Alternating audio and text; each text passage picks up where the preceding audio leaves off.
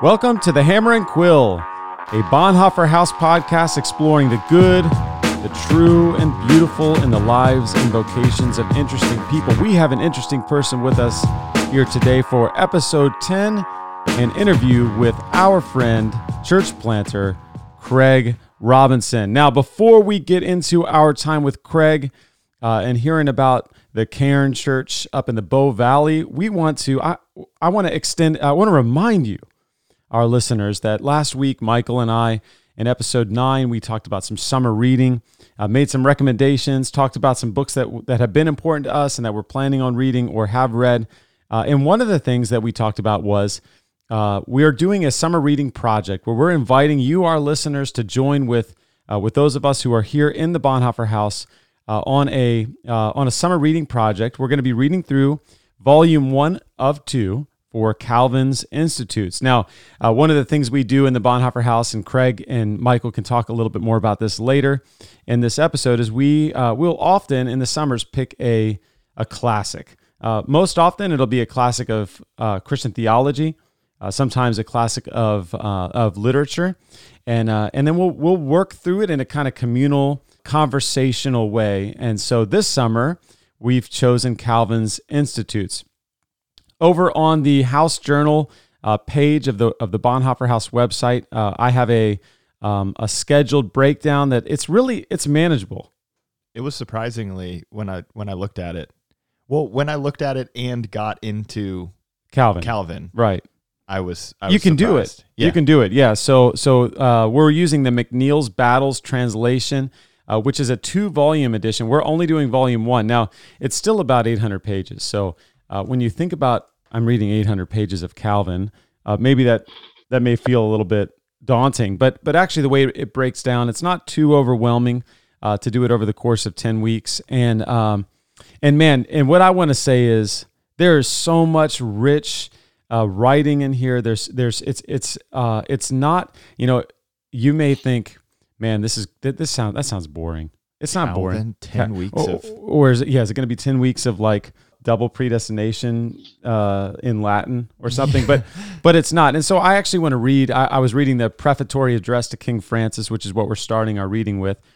This is what Calvin's kind of apology, his defense of the Reformed faith, and in particular of those French Reformed Christians who had been persecuted and some of which, including him, were forced out of the country. And in it, he's talking about, in making a defense for the evangelical, meaning gospel faith, he's appealing back to Romans 12:6, where Paul talks about how all of the prophecies have to be made in accord with an analogy of faith, which Michael, Craig, analogy of faith is a way of taking the ongoing sense of Scripture, the totality of the Scriptures, along with the Apostles' Creed and the historic faith, and saying this is the measure of faith. And he goes on to say this. I'm gonna quote from Calvin here for a minute. If our interpretation be measured by this rule of faith, victory is in our hands. For what is more consonant with faith than to recognize that we are naked of all virtue, in order to be clothed by God, that we are empty of all good to be filled by him, that we are slaves of sin to be freed by him, blind to be illumined by him, lame to be made straight by him, weak to be sustained by him, to take away from us all occasion for glorying, that he alone may stand forth glorious, and we glory in him. And he goes on to say, we don't read of anyone being blamed for drinking too deeply of the fountain of living water.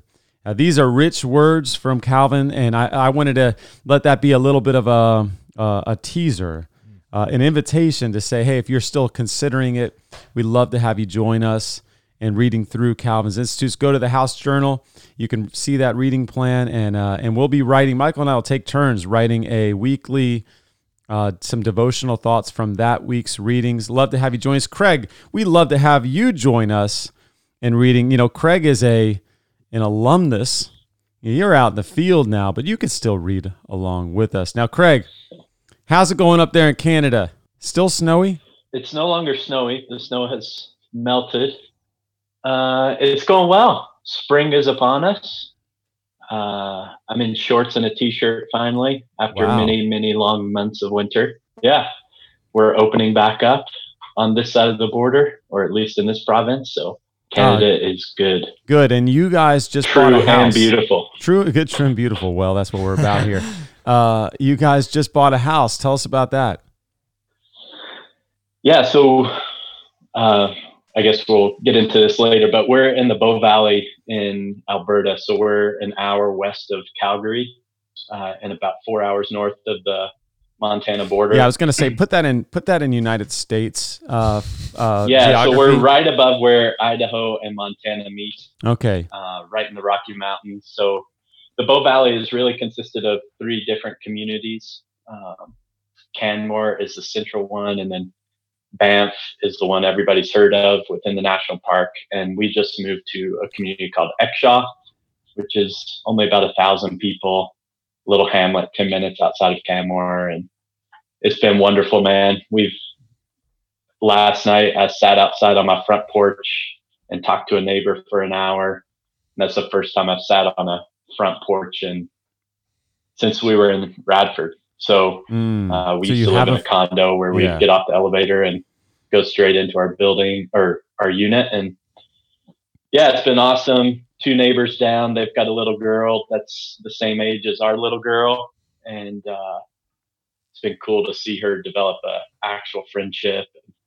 She goes to the window every morning and looks for her friend Emma. And as soon as she sees her out there, we open the door and she runs off and plays. So yeah, it's been a good move for our family. Feel like it's a sustainability move for us in the Bow Valley. So yeah, we've been here a month and love it. That's awesome. You know, so you said it's a little hamlet. Is that what you guys call things up there? Yes, hamlets. We're in the Queen's English world up here. Yes, a little hamlet. Using words that don't belong and that's things right. Spelled with Q-U-E instead of C-K. It's a strange land. Yeah, you guys don't stand in line, do you? Stand in queues. Stand in the queue. Yeah. And queue for the till. I don't know what that last thing was. Push your buggy. We don't push buggies up here. Oh, so, you know, we have listeners that aren't also from this area of Appalachia who probably wouldn't know what a buggy is, right? Push your cart at the grocery store. We call them buggies. And you call them what? We call them carts up here. Okay. All right. All right, I missed on that one. You missed on that one, Michael. Yeah, that's right, Craig. You grew up around here in Appalachia in a little hamlet out in Richlands, Virginia, right? That's right.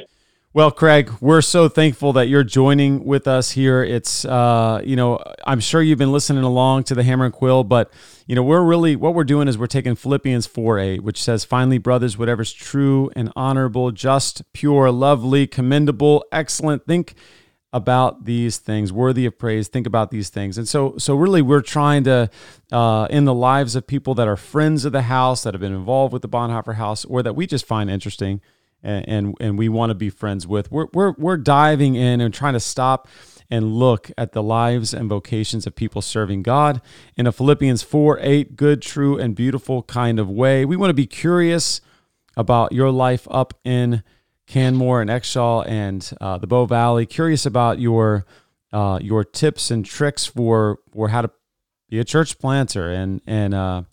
And so we're so thankful to have you on. We wanted to have Craig on because he is an alumnus of the Bonhoeffer House. He's our friend. He's a bivocational church planter who on Monday through Wednesday is running tile and wearing those really. We're looking at him right now on Zoom, and he's got these really cool. What would you call it? What are those headphones? Those ear protector things? They're my Bluetooth safety muffs. Bluetooth safety muffs. Safety muffs. And then on Thursdays and Fridays, you're preparing sermons and building the church. And so bivocational church planter in the Bow Valley, which is a beautiful, beautiful place. Now, Craig, introduce yourself here. Here's the question we ask on the Hammer and Quill. What would be on the back of your baseball card? Vital statistics. Vital statistics. Yeah, I'm from Richlands, Virginia. Grew up in the South. Bible culture. Met my wife, Zoe. After college, I came to the Canadian Rockies to work at a Christian wilderness camp, and we met through that. Spent some more time in Virginia with her. We moved to Canmore. Go ahead. You look like someone that would have met his wife at a Christian wilderness camp. You've always, doesn't he? Yeah. He's got that look. Yeah. There's a little mountainous man in Craig, yeah. Like he definitely has the beard, the just demeanor. The camp hat, the demeanor. Yeah. Yeah. All right. You just can tell that Craig knows he's doing. If I just spent 5 minutes with Craig and you asked me, where do you think this guy met his wife? I think Christian wilderness camp would be top of the list. It probably at a Christian wilderness camp would be my guess. All right, keep going, Craig. Back of the baseball card. Yeah, so we are church planters in the Bow Valley. We moved here in 2017. So we've been April made 3 years, which is kind of crazy to think through. And then, we have a... Oh man, how many months old is she? She turns 2 in August. So her name is Blythe, and she's awesome. We'll stop there. Bivocational, tile setter, planter, pastor. Good. Now, the term now is co-vocational. You know what? You're right. I have heard that. Huh? Yeah. I had not. I'm going to edit that back into this podcast so it sounds like I know what I'm talking about with that. I'll just say it now. So what's it like being a co-vocational pastor, Craig? You don't have to answer that. We'll edit that back in. I do think the distinction is good, though. Talk about that. What does that mean? What does co-vocational mean that bivocational doesn't? Yeah, so I think bivocational denotes a separation of our vocation. And surely they're distinct, but I do like the term co-vocational, that it gets at this idea that they can work together towards the same end, which is, our desire is that they would work hand in hand. I don't want to be doing something 3 days a week that has no connectivity to our gospel call here. Excellent. Yeah. So there's many ways we can dive further into that if you want, but yeah. So I do like that terminology, right? The tile setting for you, the carpentry and tile setting work that you're doing, that's not just your paycheck. Those are cooperative vocational calling there that goes hand in hand with ministry. I like that. Yeah. Yeah. Well, do you want to get into this more later, or just get into it now? Yeah. So I think especially thinking about the good of the Bow Valley and the flourishing of the Bow Valley, there's a real, substantial way that both of the things that you are working on are for the good of the Bow Valley and for the flourishing of the Bow Valley. And so I love the term. I'd never heard it before, but yeah, you are physically, tangibly blessing people by, setting tile and improving their homes and businesses and spaces, and then you are working for the good of their spiritual lives and emotional lives as you pastor and plant a church and form a community, and yeah, I love it. Yeah, we've seen so many cool things happen through this co-vocational pursuit, and I don't want to. Maybe I should take some of the luster off. Like on Tuesdays when it's -30 outside in December, and I'm running the wet saw and fooling with the hoses to keep the water from freezing. It doesn't always feel like a co-vocational pursuit. Oh God! But that being said, the ability to go into someone's home that I would never have access to, and to spend a day or a couple days you know, and people are great. They'll make us a pot of coffee or whatever and come chat. And to be able to, yeah, envision them. And this took some practice at the beginning when it did feel like a bit more separate. But as I've progressed in even my skills as a tile setter, to be able to be in that bathroom or shower, whatever we're doing, and envision the goodness that will be enjoyed by my work 2 months from now, you know, as they're relaxing in an awesome, you know, bathroom or they have their family around the fireplace and enjoying the beauty of that space. Like, yeah, to be able to imagine that as we work, apart from all spiritual things, like that's a gift we're able to provide for that person. And then on top of that, we're making relationships, we're having conversation, we're in the building with other tradesmen.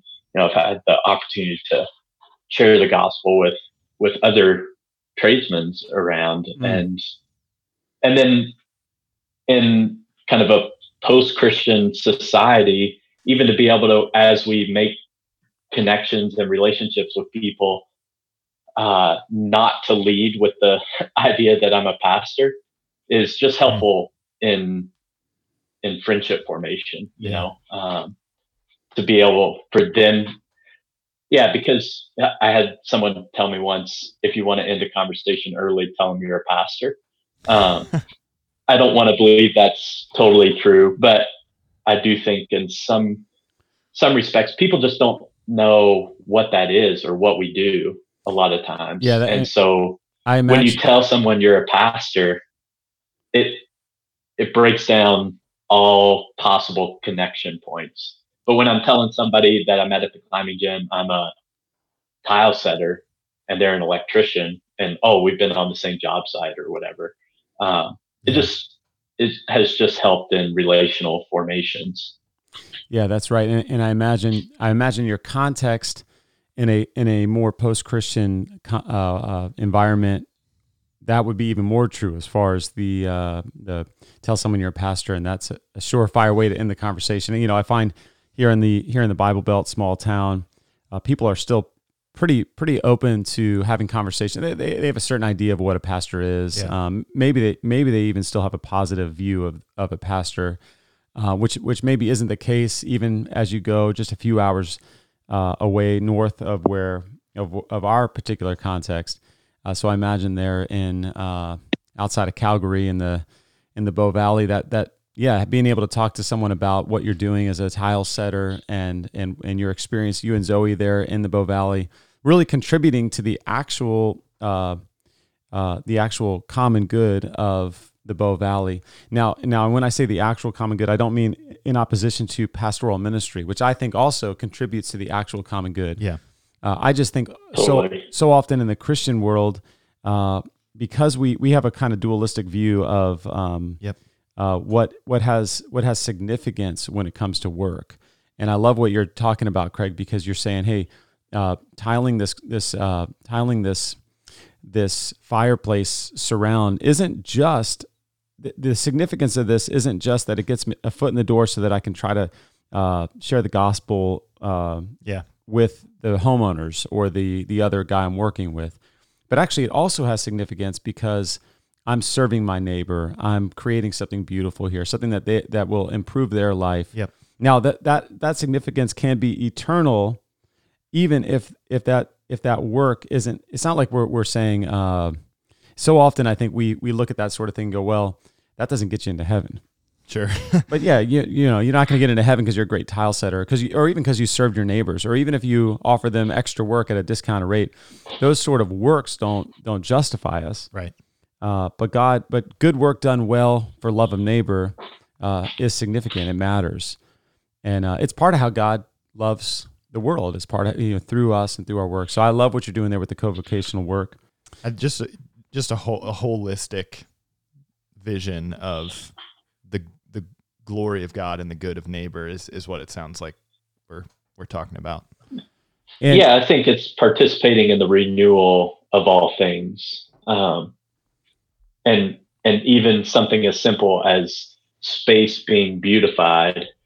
I don't know if that's a correct term, but even something as simple as that can create, to use N.T. Wright's language, a thin space in which relationships and love are cultivated. Yeah. Maybe the more eternal pursuits can happen in a space that is created by,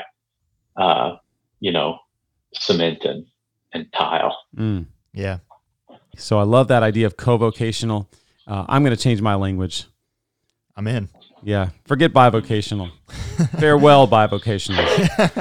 All right, Craig, let's double back around a little bit. Talk a little bit about how you ended up in Canmore. What role did family and friends play in your desire to move from? I mean, you were in God's country here in Virginia, and you left. And so, talk about that. How did you end up in Canmore or Exshaw? Yeah. So I mentioned before that Zoe and I met in the Rockies at a camp, and it was really there that God cultivated in both of us a desire to be with people who loved outdoors, who in the Roman 1 language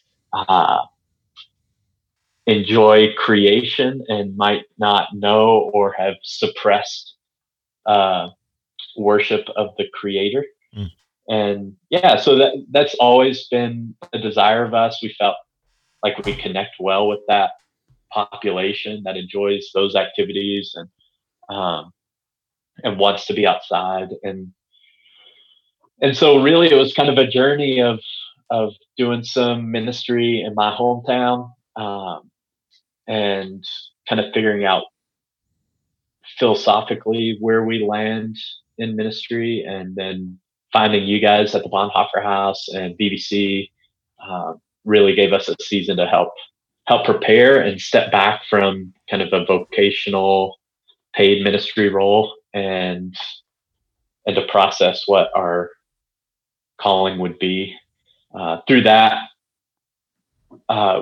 we really came into language through really relationships with you guys and others in the Bow Valley, or the New River Valley, who gave us these categories of people, place, and vocation or work to think through in our calling. And we kind of already, as I mentioned, had our people group in mind, and really it was a matter of where are those people?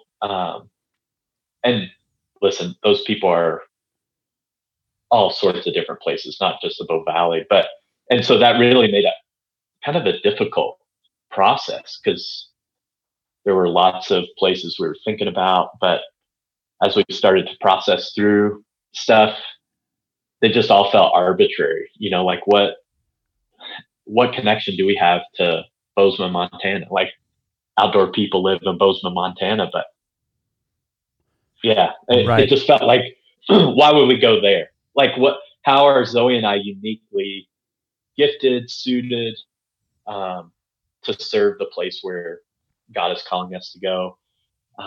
And one of the just very practical things is she's Canadian and I'm American. It's super easy for us it was easy for me to immigrate to Canada. And then we had some relational ties through our camp network here that made Alberta a possibility. And then as we kind of narrowed through that province, the Bow Valley is a pretty obvious place where lots of people come for the exact reason of enjoying creation.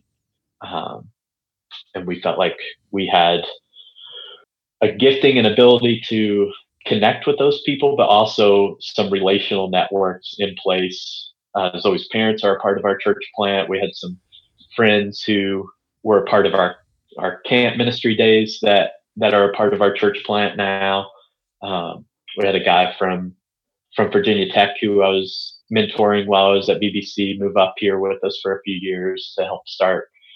So really the Bow Valley became a place where not only our people group was present, but also there was relational connectivity. There was There was a community of faith who was willing to be present in the Bow Valley, not just kind of Zoe and I as lone rangers trying to figure things out. So people, yeah, so we started thinking specifically about Canmore, mention it to people around us at VBC and in the Bonhoeffer House to process through, and really through a collection of confirmation decided about this place.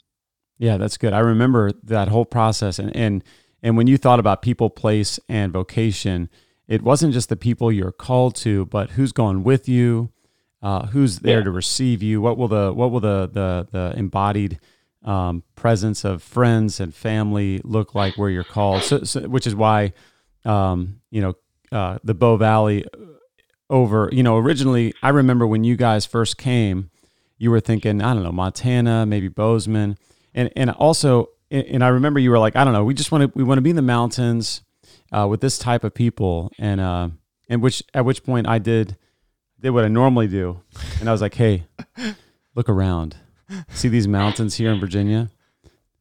You know where there's beautiful mountains. Wytheville. Shout out to Wytheville. Still looking for someone to plant the church there. But oh man, and loved having. I loved, and I'm just going to highlight this: the value of having your wife Zoe so on board with the vision, and even to the point where relocating to come be part of this, what's the Bonhoeffer House? It's just, she's going off of, a few conversations on the phone and one mutual friend that was reporting back to you about the Bonhoeffer House. And so just her adventurous spirit and willingness to just say, all right, whatever the Lord wants for us is so important, so helpful. And man, I loved Zoe when she was here. I still love Zoe. What was really most endearing about Zoe was, we have her ability to put up with us. Yeah. So her ability not just to put up with us, but to give it back, right? Like, to mix it up. One of my more favorite memories would be anytime we would go as a group of guys studying to the coffee shop where she was a barista and manager. And, it was fun just to see the way that she would, really get in on whenever we would kind of, what's the word I'm looking for? It's not pick on. I'm thinking about with our friend, Jonathan Bowell, who's listening, church planter in Richmond, South City Church. It was just fun to see the way that she would just, she would jump in on our fun, not picking on, but messing around times. Yeah. So she also took care of Jonathan with some off menu splurges. Yeah. So the afternoon Jonathan special, which was, why don't you describe it, Michael? Yeah. It's a coffee milkshake thing for Jonathan. Coffee milkshake thing for Jonathan. It was like a drug deal of sorts. He would like go off to the side and be like, he wouldn't order at the counter. Zoe. Can I get one of those coffee? Can I get one of those coffee milkshake things? Could you make one? Oh man, only. Hey, talk a little bit about how your time in the Bonhoeffer House prepared you for church planting, pastoring, even family life. You came and spent a couple of years with us before going to the Bow Valley. How were you prepared with us? Say some good things about it. Basically, what's great about the Bonhoeffer House? Oh, man. How was I wonderful in your 2 years? I was going to say we, but whatever. Oh, yeah. I think for us, what we really needed was a place to figure out what the church's family on mission looked like, which made that happen more through VBC, and then on the ministry side of things, or like just the development of us as a future family who would go out and plant a church. On the Bonhoeffer House side, it was a development of just like, what's our philosophy of of pastoring and gaining some space to be able to process that in a safe environment amongst other people, other couples who are processing that, who are kind of at least like for the Bowells and us, we were kind of on the same timeline as far as when we would move and go out and be sent out to plant. And so just to be able to have somebody who's thinking about the same things, asking the same questions, to do that in a communal way where whatever's going through my head isn't the only voice that I'm hearing.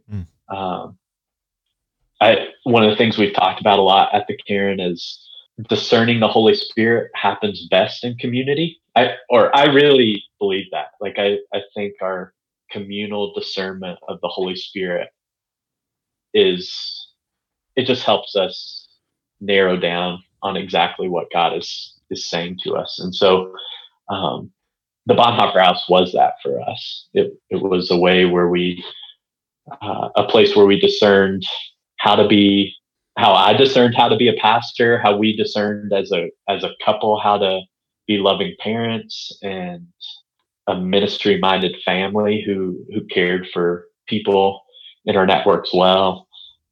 Those were some of the main highlights, I guess you can say, from our couple years in the Bonhoeffer House. That's great. Now, what were you unprepared for? You're now a few years in. In moving to the Bow Valley? That's right. Having spent some time in the Bonhoeffer House, being trained, really, you just described it. We formed the Bonhoeffer House to be a kind of life together seminary experience, communal, incarnational, embodied with each other in a kind of living environment where we're theologically rigorous. We're trying to help form leaders who are pastoral and servants. So you spent some time with us. We sent you out. What were you unprepared for? Oh man! And limit it to just one thing, please. No, a couple is fine. Oh man, how do I even start? I'll give you two. Okay. For me, I think the thing I was most unprepared for was the shock of not having that community. And then in the Bow Valley, it has taken an extremely long time to build it. Where you would have had that community. I wasn't ready for that season. You would have had that community. I would have had it in Wytheville. Okay. All right. Keep going. That was theoretically, I knew that was going to happen. But Zoe and I say a lot of the time, like our deepest friendships were formed in that season of life in Radford. And so to have that kind of all stripped away was literally an emotional shock, . And then we went through some hard things upon arrival too. So kind of exacerbated that a little bit. I think the other thing we weren't prepared for, and I say we because Zoe has done, she's not on staff. She's not called to, she works at a senior living facility, and crushes it there. But the level of counseling and shepherding she's done with members of our church, I think that has been, that's been not shocking, but, something we were prepared for as far as like, this is going to happen with like some of the women wanting to like talk to Zoe about things or whatever, but the level of which that's happened, which I'm so thankful for. Like, I mean, she's amazing and has walked through really hard things with a lot of the ladies in our church. And I'm so, impressed with her, but also, there's been a lot of conversations at night between the two of us of like, oh man, like how can I pray for you while you talk to her or whatever. Those were a couple things that kind of stand right off the page. It's awesome. I think one of the really cool things about the Bonhoeffer House is the friendships and relationships that are built. Like like you're talking about, Craig. And so, but it primarily is a you know, training for men, right? For us as pastors and church planters. And so our wives, you know, we're doing a little bit more with Kalos. That's right. And with some of the conferences and things like that. But our wives don't get. But 3 years ago, we didn't have Kalos. We weren't doing women's training. We weren't doing women's conferences. We didn't have classes that we were offering to, you know, a wider. Yeah. Yeah. And so. Well, I think the other hard part of that is all the guys in the Bonhoeffer House have a similar vocational call. Yeah. And so it's easy to put all of those men on the same, right, you know, reading the same books and having the same conversations, because we're gonna, regardless of our context, be experiencing the same thing. It's not such with our wives, who, you know, some are called to be stay-at-home moms, some are called to a workplace in whatever variety that might look, and how do we, but yet they're all pastors or planters' wives. Yeah. And so there's part of that is, at least for Zoe, has been that is a distinct calling, and yet she doesn't want that to be her identity. But just by nature of the relational connection between her and I, there's going to be a weight to conversations that she's having with other people in her church, and a level of trust that people have with her. Even though she's called vocationally to something different. Right. Good. Okay. Well, describe the good and bad, Craig, about living in this beautiful destination town or destination valley. You know, Michael and I, we've been there. And it's amazing. We were just talking about how we feel like we would never grow tired of looking around. Yeah. I'm 100% sure I would grow tired day one of how cold it is during 3/4 of the year. Like when we were up there, Craig, I think you took us to, I think it was where Zoe works, but they were like doing more construction. Yeah. And so we you took us into this construction area with like construction trailers and like big machinery and all this, and it was like, this is the most amazing, this has to be the most beautiful construction site that has ever existed, because look at the mountain, look up, just look around, look up. So oh, we were just talking about this yesterday. I work with Zoe's dad and brother, and we're working at a house in town, and it's been in the mid-70s, super sunny all week, and we were having lunch on the deck of this, you know, multi-million-dollar house, and we're like, man, people pay thousands of dollars to come here every year, you know, and to look at this, and we're in our dusty work clothes having a sandwich, you know, we threw together in 5 minutes, and just enjoying lunch out here. It's awesome. Yeah. So. Now talk a little bit about the good and bads of that, though. You know, you're living and pastoring in a place that is, you know, maybe more transient, more people coming to and leaving. What's good about that? What's challenging about that? Yeah, and you even mentioned the, like, I guess wanting to go to a place and to a people who enjoyed and experienced the outdoors, and so. I'm even curious, as you answer the good and the bad, you know, how the beauty of the place is both a good and a bad, how the getting to see the glory of the creation around is both a good and a bad. So. Yeah.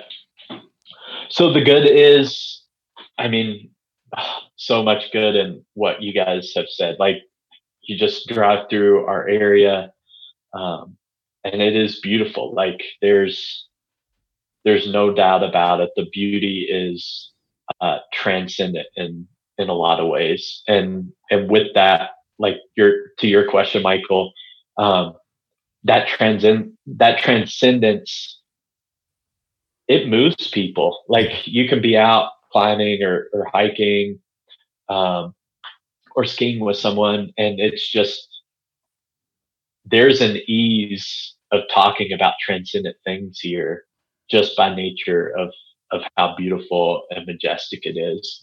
And so there's a lot of goodness in that. There's a lot of goodness in our own souls partaking of that beauty, whether that's for me, grabbing a friend and going climbing, or even just going on a run in the trails behind our house.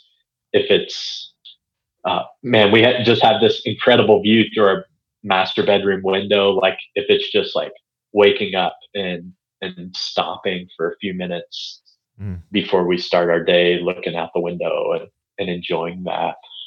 Yeah. So many good things. There's goodness in the fact that people from all over the world come here.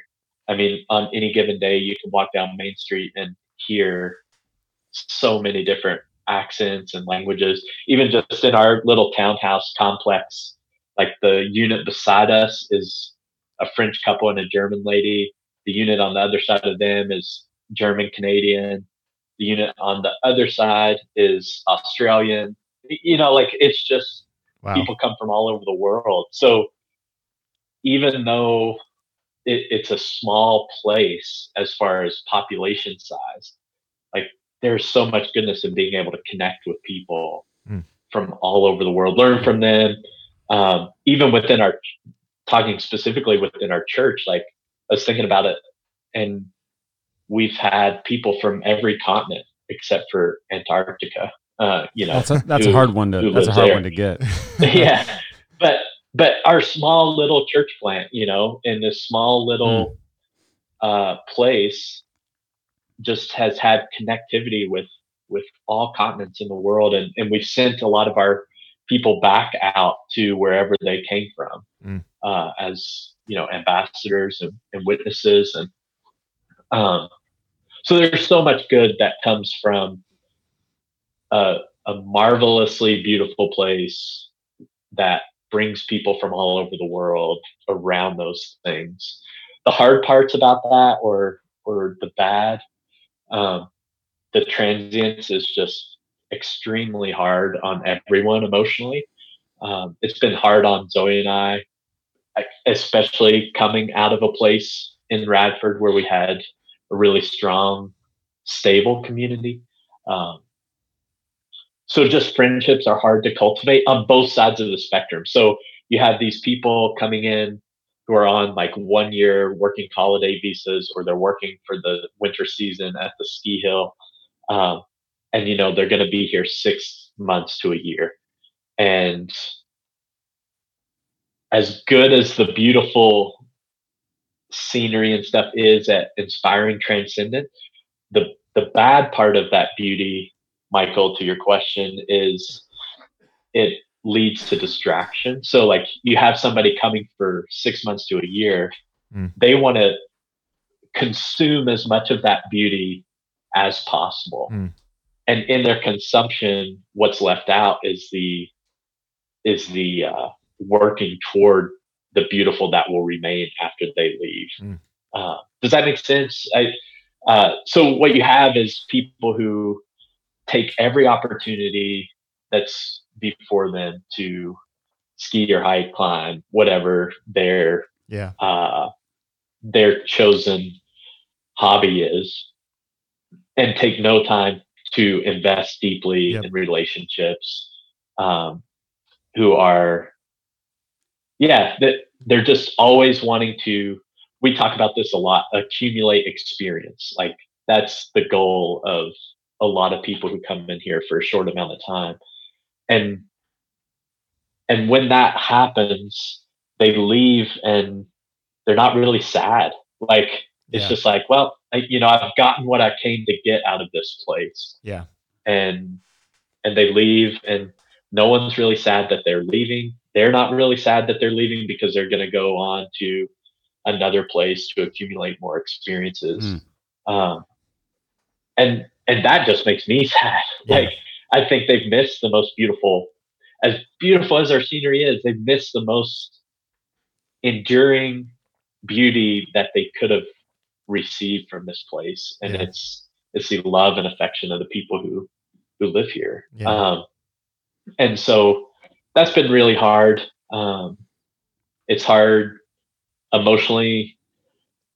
It's hard emotionally on the people who remain, because it's like, I've had this conversation with a lot of our people at the Cairn who live here long-term. It's kind of like, we're constantly have to reevaluate how many walls we're putting up against short-term residents, because it's just easier emotionally to go like, I'm only going to be friends with people who are here long-term. Yeah. But if you do that, you're going to miss a whole swath of our population who also need love and affection and friendship. And so those are some of the hard things. And then, as a pastor, also like welcoming that transient community in, and you're kind of like fighting two fronts, you know, you're working with people who are here long-term to put down walls and befriend people who are here short-term and see it as a good and beautiful investment. But you're also having a similar but different conversation with people who are coming in short term to say it's worth investing in this community. Like it's worth your effort, your presence. It's worth saying no to some experiences in order to make the Bow Valley a more holistic place when you leave. It's an interesting dynamic because you're having very similar conversation, but at the same time different. And really the Cairn wouldn't exist. I tell short-term people this all the time, like the Cairn wouldn't exist without the faithful presence and work of people who have come here for short amounts of time and invested well into our community. And then they've gone on and we've sent them out, and then somebody else has come for another short season. And they formed our community in a different way. And then we sent them out and brought somebody else in. And so really even our church's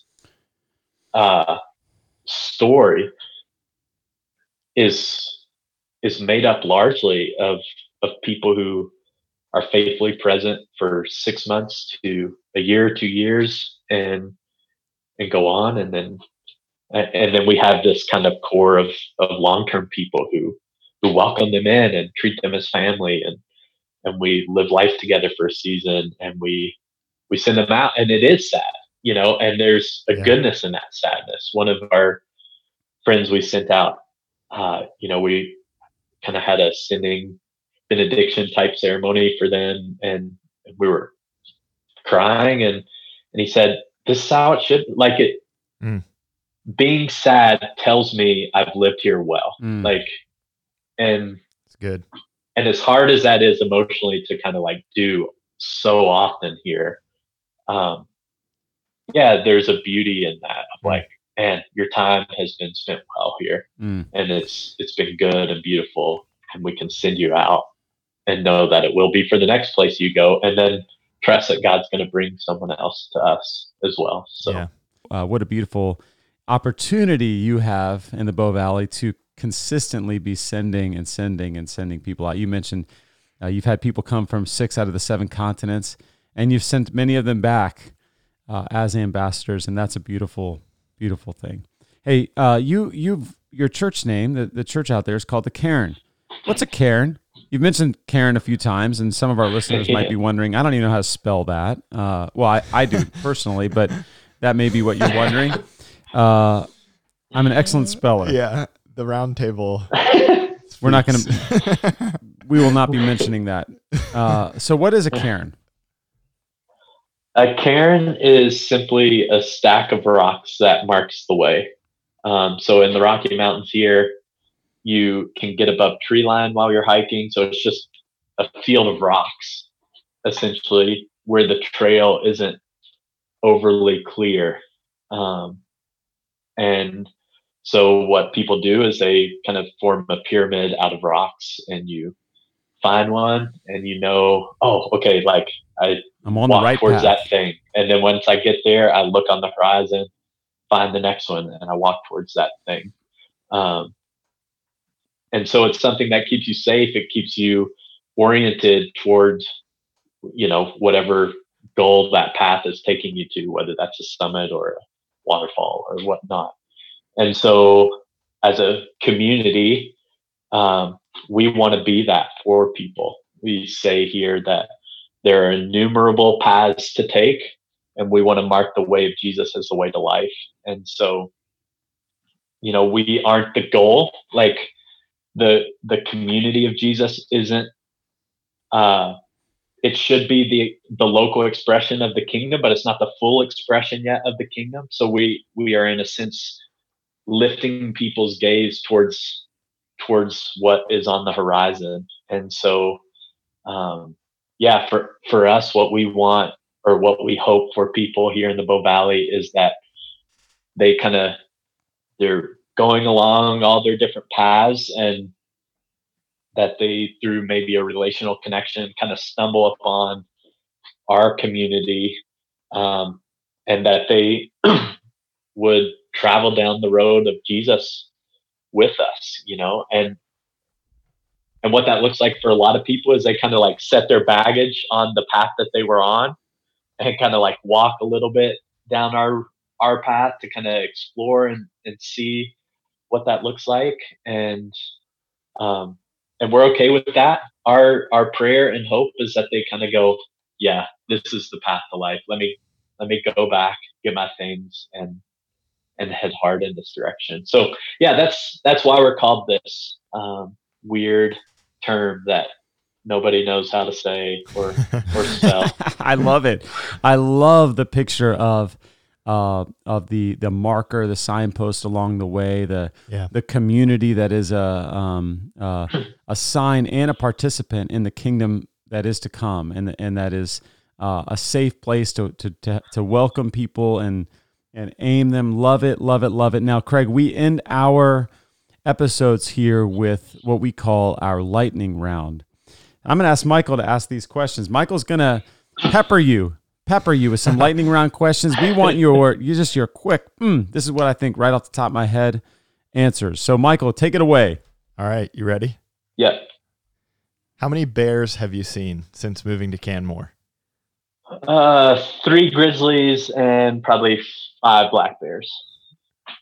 Is there anything scarier than a bear? Like, is there a scarier animal to come across? Mountain lion. Oh. They say that if you've seen a mountain lion, it's too late, which makes me terrified. But really though, like I feel pretty sure that if a mountain lion attacked me, I would kill it. Then you're for sure not gonna make it. I beg to differ. I beg. It's a cat. It's a little cat. Okay. All right. Keep going, Craig. Okay. What are 3 things you must own in order to survive a winter in Canmore? Ooh. Or in the Bow Valley? Mittens. There will be no gloves here. You have to own mitts. Winter boots. Like legit winter boots, and you got to go with the down puffy, like nice thick Michelin man type of jacket. Awesome. What is one thing that you have to do if you visit the Bow Valley? Oh man, Grassy Lakes has to be on your list. You guys went to Grassy Lakes. Oh yeah. If you were going to write a book, what would it be called and what would it be about? Oh, man. I think I'd want to write something on rootedness, like the idea of being rooted in a community. I don't know what that would be called, though. Rooted. That's a great title. Just taking a stab. I'm sure that's taken, though. Probably. All right. What about what is something under $100 that every church planter should own? A good whiteboard Ooh. Not some flimsy cheap thing. Like Walmart that never erases well, but like a good glass whiteboard. Get you a crisp. I'm made fun of all the time in my church for my love of whiteboards. Is that an essential tool? Is that something the Bonhoeffer House cultivated?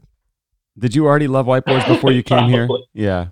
We're all about that whiteboard. You can't get don't get the cheap stuff, like Craig said, that you can't erase and it just accumulates like residue of marker. You got to get that porcelain or glass, metal. Man, you got I agree with you. I like that. Craig, how about what is the worst advice you got as a young pastor and church planner? If this advice was given by me, I will edit this part out. So, or just don't name the person. Yeah. I think this idea of like, we always have to be innovating. I get that quite a bit. Like we always have to, the book, Fool's Talk, Os Guinness. Os Guinness gets at this, like this idol of technology and time that the more efficient and more innovative we are, the more productive we'll be. I don't want to be against innovation, but at the same time, I don't think it's the cure all. Good. How about how do you get unstuck in your work? What are some breakthrough tips? Running for me is one. Getting outside in whatever capacity I can. Running away from the mountain lines. Running away from the mountain lines. Always take your bear spray. Yeah. I think that's kind of the go-to for me.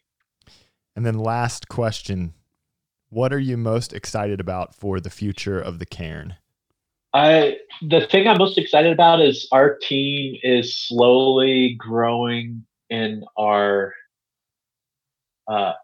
in a population that wants the Bow Valley to be home for a long period of time. Mm. So we've kind of been around the same number of people for a while because we've been replacing a lot of transient people. But over the last 6 months, a lot of the people who have come in to replace our transient friends are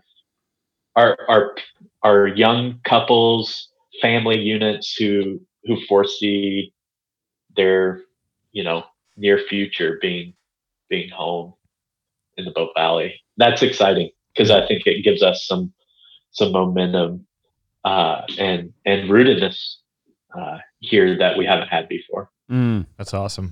Praise God. That is exciting. And Craig, we love you, bro. We are so excited for what God is doing through you and your family and the Cairn and the Bow Valley.